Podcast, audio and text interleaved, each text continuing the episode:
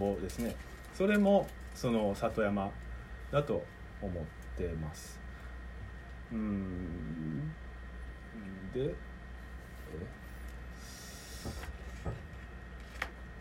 でその里山っていうことがすごい僕はあの大事な概念やし実際の場所も大事やと思ってるんですけどあのもはや僕ら人間は自然全くの自然では生きれない体になってるわけですよね。毛皮もないし。でその力でも劣るしその瞬発力なんかほとんどのその動物に負けてるでしょ、さっきも僕猫おったんで追いかけたんですけど全然追いつかれへんかどこで？とりあえずなんか試したくなるんですけど毎回。毎回負けるんですよね。試したなんでうんやっぱりなんか、そういうとこある。いけるかなみうん。さっきやってましたよね。ちょっとあのトイレ行っていいですか？いやもう面白いですよ。ちょっと何も喋ってないのになんでお前トイレ行くのすいませんちょっとトイレ行くちょっとトイレ行きますよ。これでトイレ行きやすくなると思う。みんなトイレ行ってくださいねブレイクするやん他にトイレ行きたい人言ってくださいそれ何す。みませんクーラーをちょっと弱めてもらってやめるはい。直撃ポイント。あ。この自分で作った米とねこうめっちゃ体に悪そうなもんを合わせるのがこのすごい背徳感で美味しいみたいな。わかります？なるほど。ねそういう M 感あるよな。決してあのいわゆるオーガニック的なあれでもないってそうですね。僕しょっちゅうあの自分で作った玄米とカップヌードル 食べる。その2つ最高ですね。その時生まれるこのあデペケミストリー。やばいですね。ケミストリー。そこ全然外国語で行くやんみたいなそこの味わいそういう背徳感も従前に味わいたいみたいなのはある。でもそう言ってる感じやな。うん里山の話だから僕は全然健康とか何？食の安全とかあんまり求めてないというかいやまあ健康であるに越したことはないんですが健康のためになんかなんやろな、コーラ我慢しようとかあんま思わない、ネーズボラやもんなそうですね。部屋めっち。ゃ汚いですね、なんか野菜とかも全然手かけないです米はもう手かけへんかったら全然ね水抜けてもうたらあれやけど、うん。あんまかけなくていいうん。だからまあ適当にできたもん食うっていう感じやな。そうですね。なんかうん。甘やかすのも嫌やしそうなんか昔からそういうのあれやんなんかこう野菜の前でずっと水もやらんとタバコだけ吸うてはよはよできろよみたいな言うてたり。ああ そう割とね。そういうね一種生物と人間みたいに喋ることが結構ああいつらもだって生きようとはしてるわけでしょ、そのでも負けちゃうわけですけど他の野生の植物とかに、うん。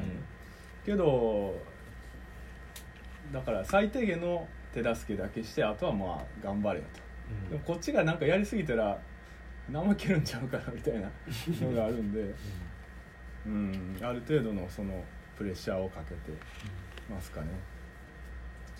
伝わってるんかしらない。それは。まあでもあとはねこう田んぼに水を引いたら、まあ、それまでそこにいなかった虫が住むようになってそう。まあ、そういう自分がその生態系の一部になっていくことうん。もかなりそうですね。生態系の一部っていうのはほんまに無理ですね。都会にいたらね。都会にいたらまあ無理。うん。まあなんか家のゴキブリとかとはさすごい何？ゴキブリに対して僕ら奉仕してるみたいなもんですけど、まあね。まあ、殺したりもするけど。うでも人間の家があるからあいつら生きれてるっていう部分もないではないのでまあ頑張れば生態系のまあ無理やり無無理やりなエコシステム？みたいな。あるありうるけどあとはまあ冷蔵庫にずっとなんか食材を置きっぱなしにしてカビが生える。カビにとってはもう最高みたいな環境 かもしれんし。あとはお風呂の水垢とか。なんか対象が全然あれやな。うんもうちょっとヒューマンスケールのそうそうでいきたいですよねできたらうん。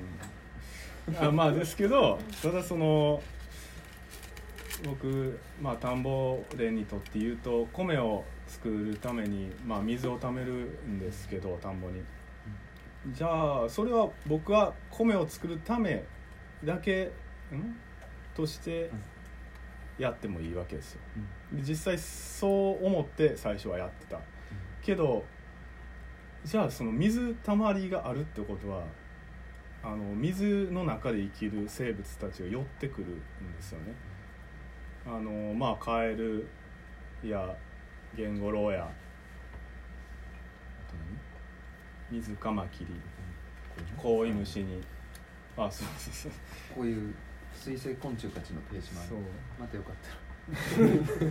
らでだからすごい自分が意図してなかったのにあのす自分の行いによって他の生き物たちの楽園が出来上がってるっていうのはなんかねあの感謝しろよって思いつつ なんか逆にねなんかあそいつらがいてくれることいてくれるっていうか来てくれることが自分の救いにもなるというかそんな感覚はありますかね。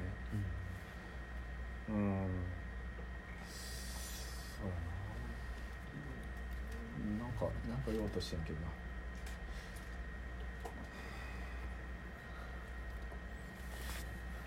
どこ見てる？の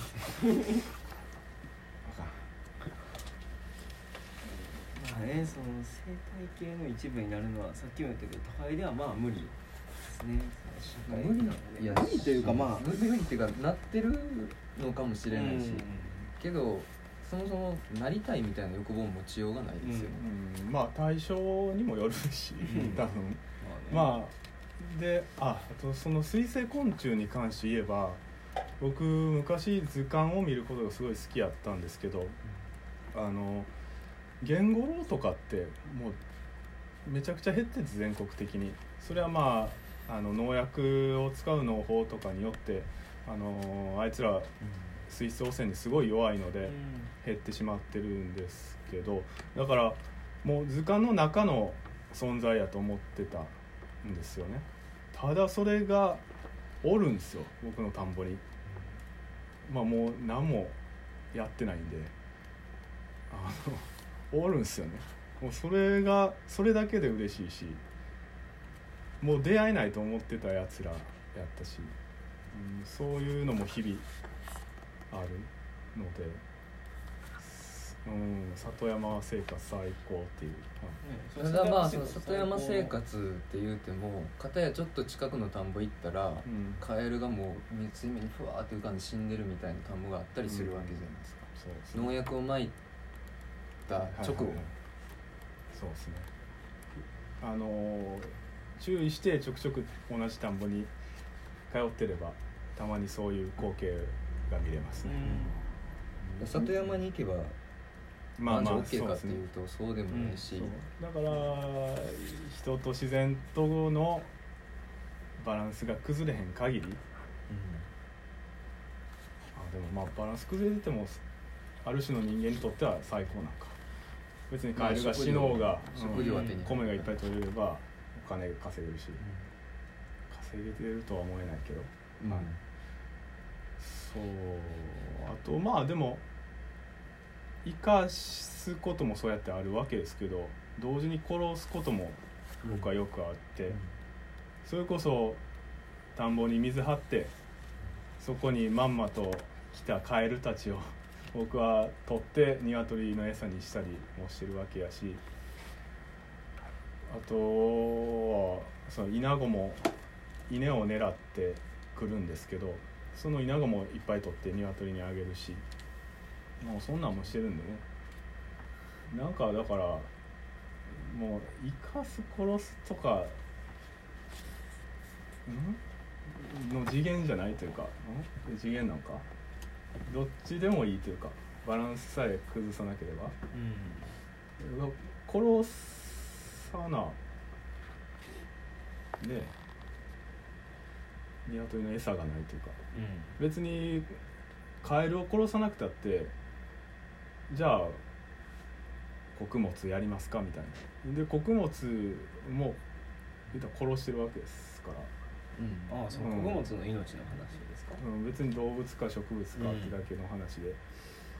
うん、やししかもね僕らも日々何か食べ物を食べるってことは何かを殺してるってことですから、うん、殺すことが一概に悪いとは全く思わないし、うん。に肉もいずれ食うしな。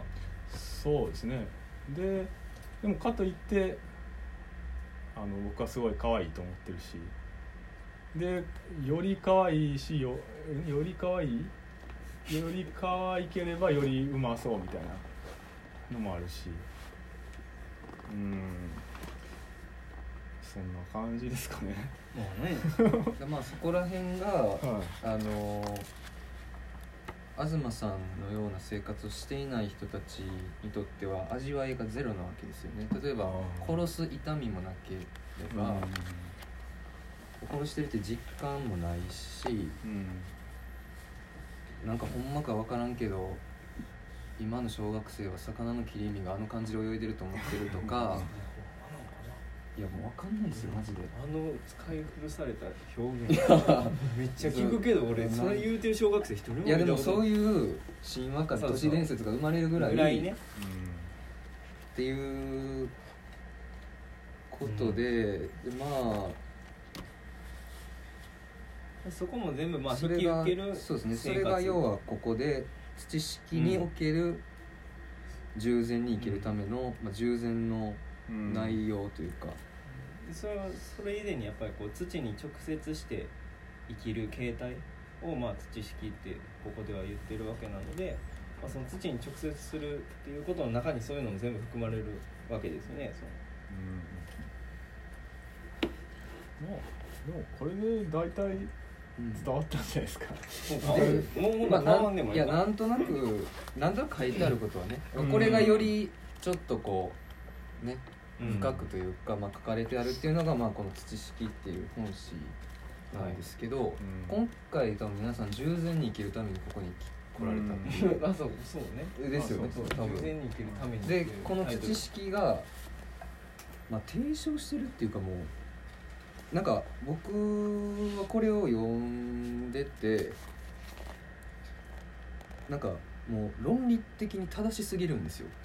この土式があのもう言い返せない、ああはいお前俺より従前に生きてないなって言われたらああそうです。ってなる。うんなんかほんまに何も言い返せないしで僕で言うと、まあ、去年の11月ぐらいにその田舎、まあ、いわゆる山里山の地域に引っ越して、まあ、徐々にこう、まあ、東さんのこととかをこうちょっと思いながら なんか、まあ、ちょっとした畑で野菜育ててみたりとはいはい。かし始めてる段階、うん。まあなんかすこれを読んだっていうのもあるし、まあ、読む前から東さんといろいろ話したりとか、まあ、東さんの実際そういう棚田とか行って、いやほんまにその通りだなみたいな。で、まあ、自分としても好みを持って、まあ、より行きたいなっていうところがあってまあ前進っていうんですか。ちょちょっとずつやってる。でまあその難しさとかもあるんですけどなんていうんですかね。ここに来たかったとかまあここの2人とかでもいいですけどなんかこの間そのちょっと話してた時に俺はでも自分で米を作ることはないと思って西田さん話してたんですよ、だからこう一緒に作ってる。はいはい。で,、でまあ、この本も読んでるもちろん。で東さんの話も聞いてる、うん。で棚田とかに行ってる。で触れてる。ちょっと味わちょっとは味わってるはず、なおそうしようとしない。てかそうするとは思っていないっていうこの感じ。うんそれすごい思ってた。がなんか面白いなって思って、で僕はなんやろ。僕も分かんないですこれからやっていく中で、あこんなもんかと思って。ちょっと女のケツ追っかけ回したりとかするかもしれないし米よりみたいな。分かんないじゃないですか、そっちの方が従前やみたいな、うん。でまあおのおのの従前があるのかもしれないって一瞬思うんですけど、はいはいはいこれを読んでると そんなに？いやなんか、うん。その例えばおのおのの従前とか言い出すと個性の話になってくるんですよ、ああはいはい。それこそライフスタイルの話。ライフスタイルの話、うんいや俺3度の飯より女が好きやから。うん。とか、うんで俺はもう音楽で一緒やってるねんとか、もうんう食うものが何でもいいと。土なんか踏みたくなって触りたくはいなはいって、いう人がいるし、実際いると思うし、うんいやなんか自然は好きだけど虫が苦手なんだよねとかわかんないですけどなんかそういうことがあってでまあこの本がまあどれだけ売れるかわかんないですけど実際こう手に取った人であじゃあ私としてもっていう人って多分少ないうん。うん。だうんと思うと思うんですね。なんかでも今日ここに集まった人たちは従前に生きるために集まったはずなんですよ。はいはいはい。なんかここら辺のジレンマっていうか。東さんとしてはどうなんですか？えなんでお前らやらんのって感じなんですか？いやえっ、とねそういう感情ってあんまりなくてあるんかうんあるないとは言えないか。ある日もあるよ。ななんうん。か日によって 日によってある時もあるけど。けどそのそもそもこの雑誌をわざわざ作るなぜ作ったのかっていうそう。こにあると思うんですけど。とこもあるしでトークイベントまでやるっていうのの一つは僕普段人間と関わる生活あまりしてないですね。他の生き物とばっかり関わってるわけですけど。米の方が大事だってここに書いてますもんね。書いたっけ？言わんや人間をやみたいな。あまあそういう文脈でやったからね。うん。けどその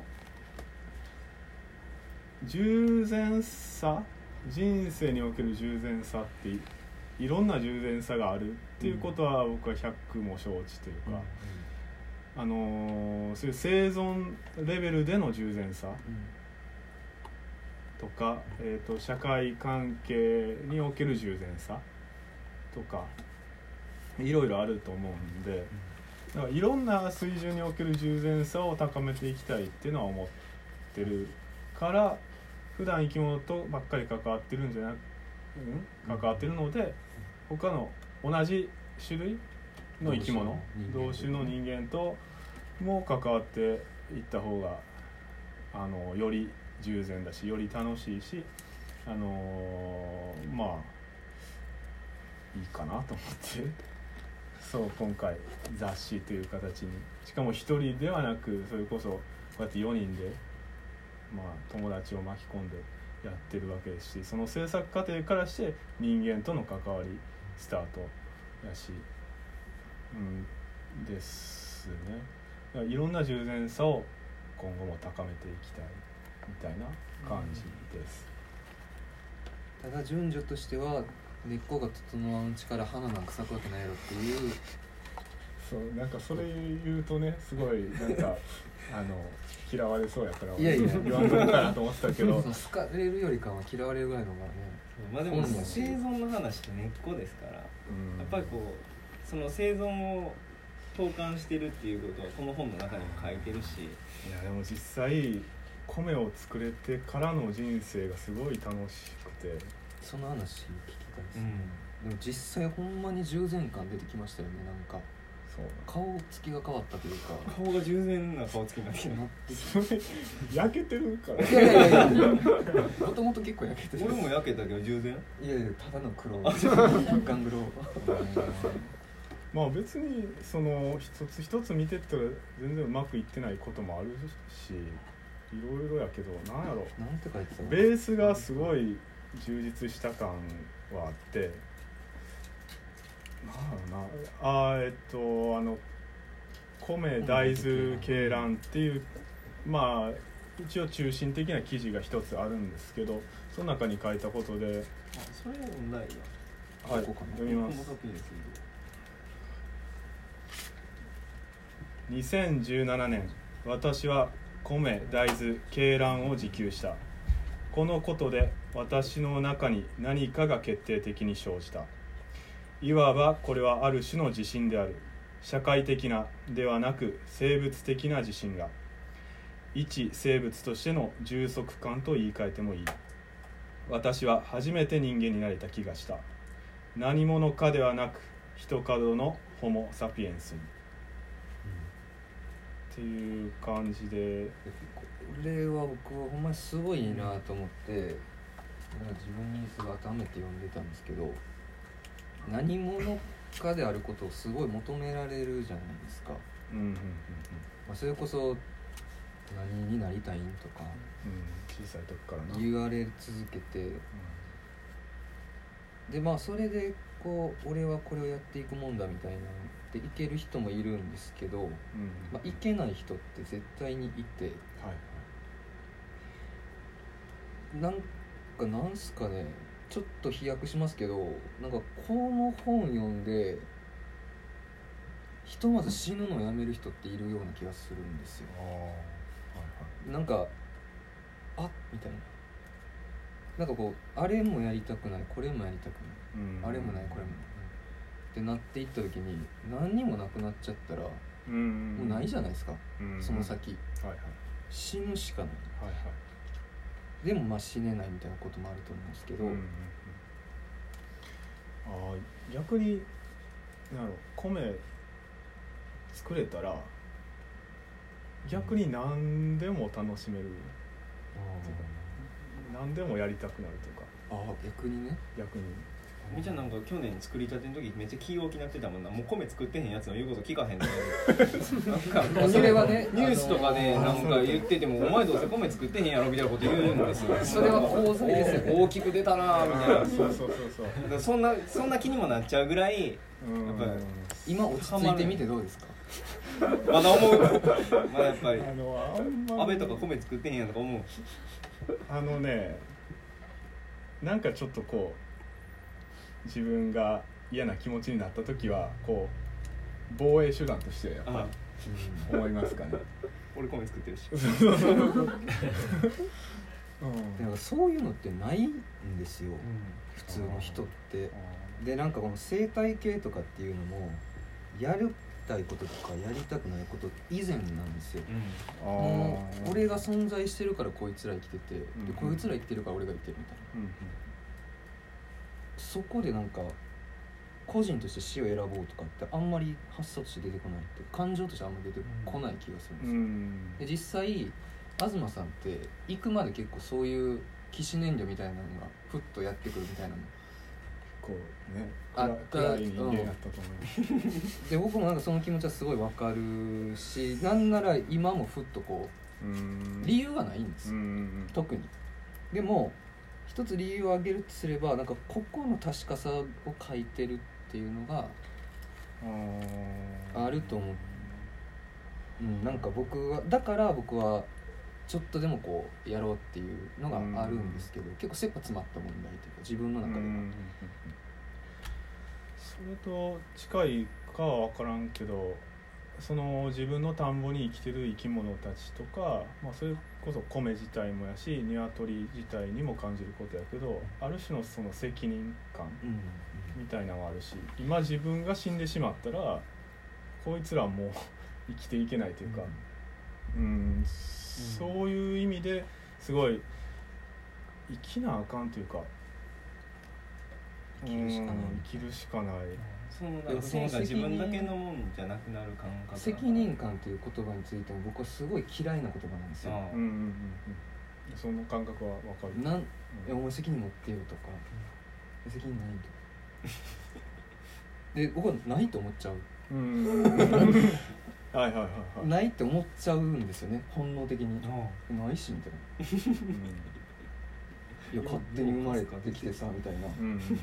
同じの責任とか持たされなあかんみたいな。って思っちゃうんですけど、う。ん。でそれはこの社会的な意味合いの責任で,、うん。でこの生態系的な存在の根っことしての責任感っていうところのことで言うとむしろ力が湧いてくるはずなんですよ、責任感で人をまあ、はいはい。なんですかね、まあ、鼓舞もするけどちょっとこう押し込めるっていうか、はいはいはい。解放ではない。うんうんうんうん。でもなんかそこの責任感はい。ってほんまに誇りやと思うし。うんうんうんなんか何をするとかしないとか以前のこうすごいまあじゅ、うん、感覚。あーでその責任生物界における責任につながる話で言うと個人として田んぼやってるわけじゃないというか社会的個人東翔平としてはやってない。ですあ僕本名東翔平って言います。あのこの中では何？筆名として東千賀谷を名乗ってるんです。植物のね今ちょうど柿ですか、うん。そうですね、うん。はい。えっ、とそう東翔平として別に田んぼやってるわけじゃないんですよ。ただの人間としてやってるんですよね。うんでなんやろな。だから社会的な責任がないっていう楽さはある。うん。で、うん、僕もあんまり人間よりその他の生き物の方がかなみたいな人なんで。だからそういう意味で人間から負わされる責任は嫌やけど他の生き物から世話される責任はうん。あ進んで引き受け大歓迎みたいなのもあるし。うん。うん。だな。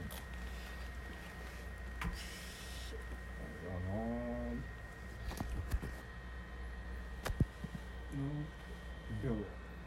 人まあ僕は今一応東翔平としてここにおるわけですけど。あれですよね。うんそう。たまには東翔平にもならなあかんかなみたいな、あんまり向こう行き過ぎてもね、うん、東翔平としても従前に生きていこう、なんかそこら辺のまあ鈍いとか敏感とかで片付けていいのかもわかんないですけど、まあ、敏感な人は大体ちょっとは死にたくなったりすると思うんですよ。うん。うん確かさ書いてるっていうのはどっかで気づいててただその確かさを書いてるからっていう風にも思えない。うん。だからこういう人がいるとかはいはい。こういうあり方があるとかうん。っていうことへの着想がない。生きようがない。はははみそんなことやって生きてる人いないから。うんっていうところで僕はですよ。うん。僕個人としてはなんか土式はこれはなんすかね。だからそれで言うとさっきの話につながりますけど俺はコミ作らんと思うっていう人も、まあ、いっぺん読んどけみたいうん。まあでもその確か予防接種しとっけぐらいのあーはいはい。感じがすごい僕はしてて、うん。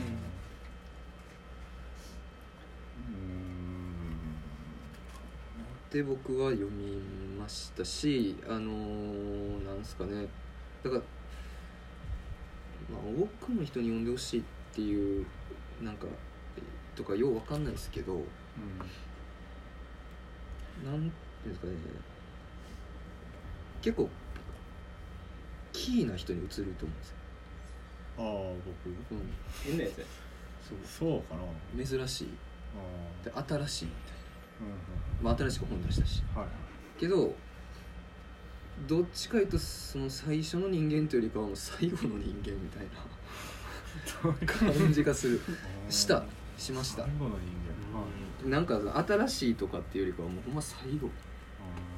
むしろだからなんかうんだからというかうんこれを読んで自分がどう取り入れるかとかっていうのもそのこっち側の問題ではないんで、うん。うん本を作る人たちにかけて言うとあの効果とかを狙えるようなことではないと思うんですよ。こういう本に関しては。うんうんねその実用書ではないんですよねこれ。全くね。うん。うん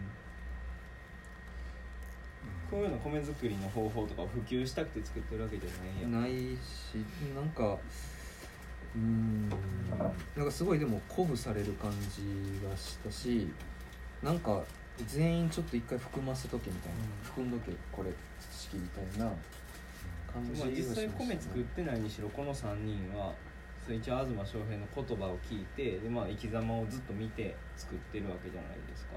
多分僕らみたいに僕が米作らんって言ってるのはその多分物理的な問題も大きいんですね。でそういう人って多分たくさんいてでもそういう人がほとんどやと思うんですけど。そうですね。多分米を作ることはないかも。しょうがない確か確かしょうがない。わかんないですけどね、まあ分かんないですけどねもしかしたらね作るかもしれないけど。まあでもそれでもやっぱりその確かさの基準みたいなのってあるんですよね。そのだって米を作って初めて人間になれたって書いてる以上僕ら人間ですらないのでまだ。うん。言うと。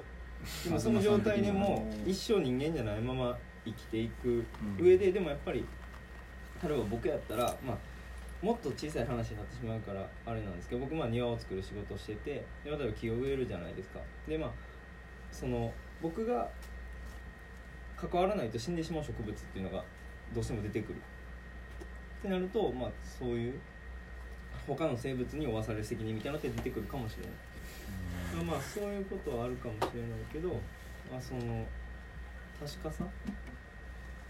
自分がそのうんまあ確かに生きている。そうですね。うん。で僕は今ちょっとずつ歩み始めてますけど、うん。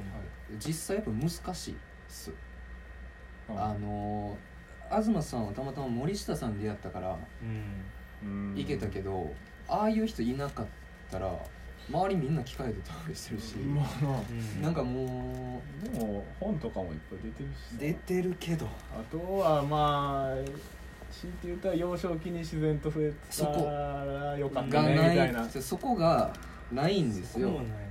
でそやっぱり大事だと思う。わでなんかそこのなんやろ。そこの一端これは担えるかもしれないし。うーん。例えば西田さんのこれから生まれる息子とか。はいはい。ね分かんないでしょここれを触れさせていきたいですね。であとはまあちょっともう時間なんであれですけどね、あの僕ら僕らっていうかまあ東さん中心ですけどイベントの宣伝とかしてそうああとまあ10分ぐらいあるので。でまあこのさっき言いかけてたのがそう子供の話でだから子供にそのだから触れる機会をまあ積極的に与えるとか、あとは、まあ、子供だけじゃないですよ。継承したり大人もね、まあえっ、となんやろそういう体験を与えること体験の場を持つことみたいなのにすごい最近ねあの意識的になってるというか仕事も家庭教師ですし。まあそれはちょっとまだあれですけどなんそれにつけて言うとあの僕は個人として田んぼやってるわけではないと言いました。で今サッカーワールドカップやってますけどはい。僕田んぼやってる時言うたら人間代表な気でやってるところはありますおー。なんか僕はあんまり人間に対していいあの感情を抱いてなかったと思います。田んぼやるまでは。だからこそなんか人間のいい面を見つけたかった。みたいな動機もあった。でそれはだから別に自分が人間として自分がいいと思えることをやれば人間の一点はあのなんていうか回復されるというかあ要はだから個人っていうよりかはうん。人人類が人類ですね。そんな気でやったりはしてますかね。余計なお世話ですけど。多分。いやもうありがとうございます、おかげさまで。ワールドカップ戦っています。あワールドってかワールドわかんないですけど地球アース。あ、はい、まあえっ、とあそう。それとあとその人間代表としてやってるとはいえ僕はまあいつか死ぬわけですよね。だから個人として個人として人間としてでも一存在としていつかはな死んでしまう。っていうその制限というかがある中でだから、えー、とさっき体験どうのって言ったのはあの受け継いでいくこととか広めていくことっていうのはまあなんかやっていかなあかんのかなと思って。でなんでやっていかなあかんかって思うと思うかっていうと僕も森下さんに受け継いでもらったからできてるっていう現状があって。だからまあね僕で止めるのも惜しいなと思うし、そうやって広めていきたいっていうのはありますかね。うん、でもなんやろうな。なんとか自然学校みたいにしてはあんまやりたくない。そうそこな。やろう。うん。難しいですねそこら辺のバランス感覚。そうですね。そんな感じ。まあでもねあのー米作りしろとは全く言わへんだから断罪ではないんですよねそうですね。これお前らしてへんやんけではない、うん。あのこんな人間もいますみたいな感じ、うん。うん、人間の中には、まあ青年誌ですね。うん。そう。でえっ、とあんまりそのなんだ濃いことばっかり伝えてても米の作り方とか言ってたかてあの広まらんなとは思ってるのでよりその浅いことも今後やっていこうかなと思ってて浅いことっていう言い方あんま良くないですけど。別に楽しいことそうですね。ちょっと飛んでるようなそ飛び上がるような。もう頭使わんで楽しいことう、うん、そういう意味でちょっと年に何回かイベントをねやっていこうかなと思ってそのうちの一番大きいイベントがあの8月のお盆ぐらいの時期に毎年やってる写真あるんですか？ねあります。棚田前段流しそうめんというんですが えっとこれ面白いですよ。今年開催者何回目？3回目？めでたく。そうですね。まあ年々大きく。もうえっと写真いいですか？すいません。すいま最後じゃあその宣伝で終わりかな？せんいい時間ですねちょうどちょっと質問とかもねあれ聞きたいですけど最後あこれ見えますかこれ？あのあ見えるんかなこれ。わーでもかろうじてこう真ん中に構造物見えますかね？なんか、はいあそうですその上から下までザーッといってる。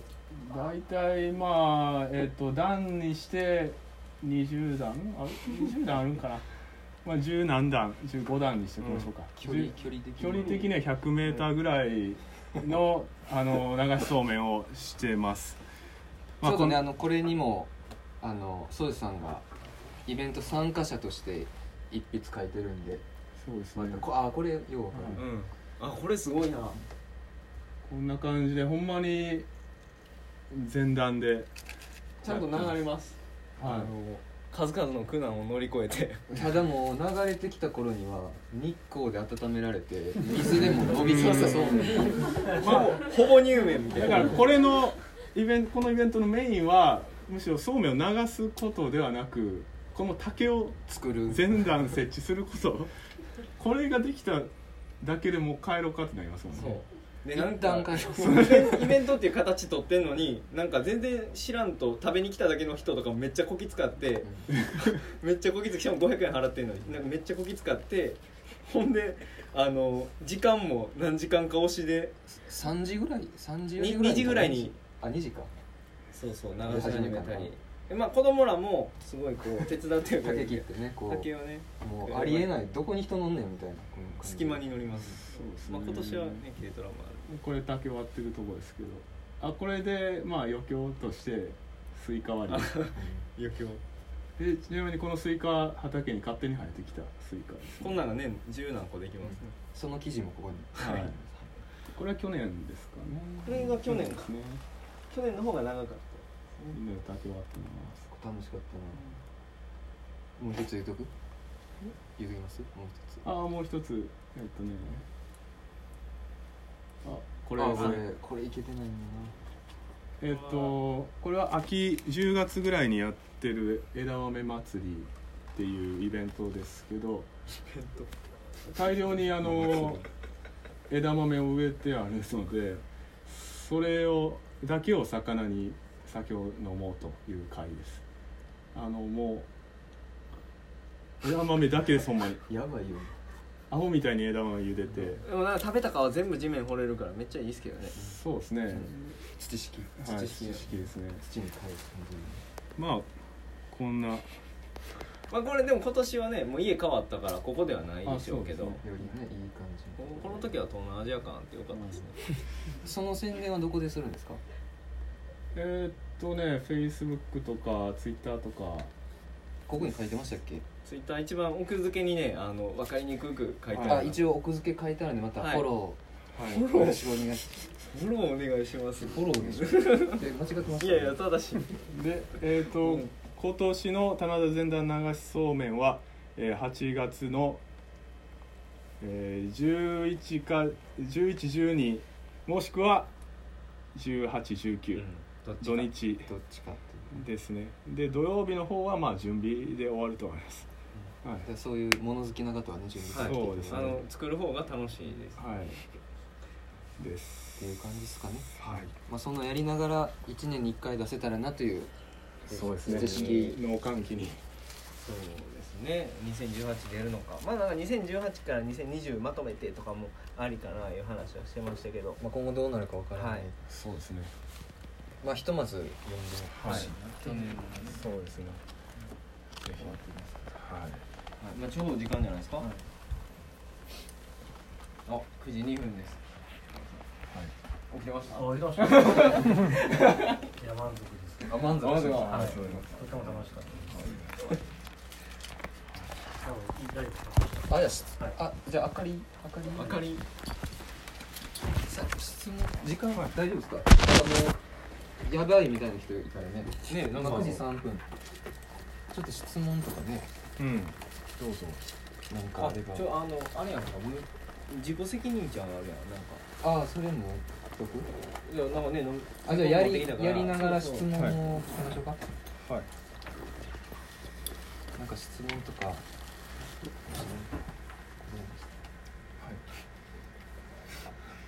特にないということで。顔が質問しづらいわ。だって何に言うてもお前米作ってへんやろって言われそうや あそういうことそういうことだ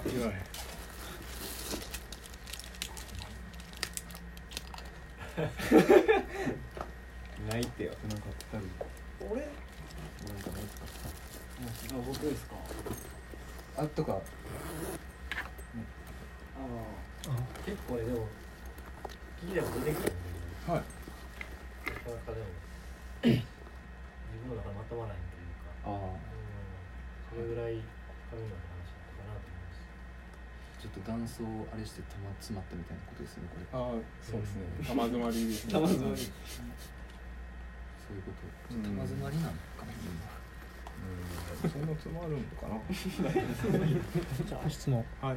なんでこのブラックガードさんが今回これを取り上げることになったのかすごく不思議でちょっとそこをどこに注目して、まあ、どういう経緯もあるのかわからないですけど。まあ聞かない方がいいんだったら聞かないですけど。いやいや、全然それ出した話じゃない。あまあ経緯とかも癒着というか。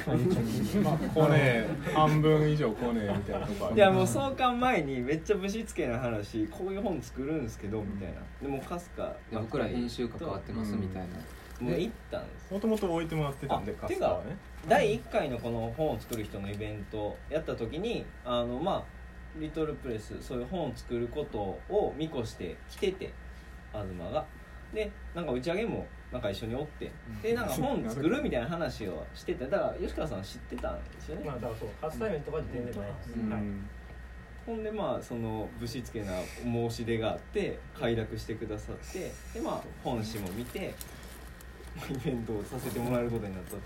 でまあそのイベントこうやってトークイベントするしたかったのはまあこの本がそのまあこれまで話しましたけどまあ割と強度のある本だと思っててでまあこれはちょっと誇張した表現ですけどまあ普通に読んだら死ぬんちゃうかみたいな話を冗談にしてたんまあですよ。死ぬとか あとはほんまにライフスタイルのカタログではないと言いながら、ライフスタイルのカタログとして消化されがるかもしれないっていうことをどうにか防ぎたかったそうっていうのでまあそのより正しく正しくって変やな。よまありなんかより美味しく味しく味わう従前に。従前に届けるためにまあちょっとトークイベント挟みたいな。い。うことですかね。いうことでした。あんま面白くなかったねじゃあもう一個。これ僕はすみません友達っていうところもあって、まあ、単純に彼のことを知ってるからその本がな本になったっていうところでめちゃくちゃ面白かったし本当にさっき牛役さんが言ってたようになんか否定できないというかもう何も言い返せないっていう言葉になると。でただこれは、まあ、面白いけど彼をそもそも知らないと面白いと思えない可能性もあるし、そうこれ読んでみないと本当に面白さって人に伝えれない。だって自分が伝えても自分は当事者ないからこれ。うんでこれは本屋さん的に売れると思うんですよ。これ売れないと思うんですよ僕は絶対に。絶対的に売らないし。今日そもそもこそうやるとしたら今日僕らは一人5冊以上買ってそれ配るしかない。これ500しか使えないそれしかできそうしないと絶対売れないんじゃないかなと。本当に思うんですけど。そう。本屋さん的に本当にこれ何で置くんだろうっていう疑問が。そこはやっぱり、あれですねもうブラックバードボックスっていうのがそれぐらいのいやそう素晴らしいなと思いました。男気。男気。か心の深さ。でなるほど。なも作ってる時から売れなさそうとは言うてるやんな俺らも。うん。うんそうやな。どうやじゃあ売れる売れないかはあんまり考えなかった。なるほど。東さんのことを僕は正直何もしてる人が詳しくは聞いてないですし聞いてなかったんですけどただその記事を何個か読んで正直面白いとは思いましたよ、ああ、うん、なるほど。読ませる本やと思います、読ませる本読ませる本です。読んでください。はい。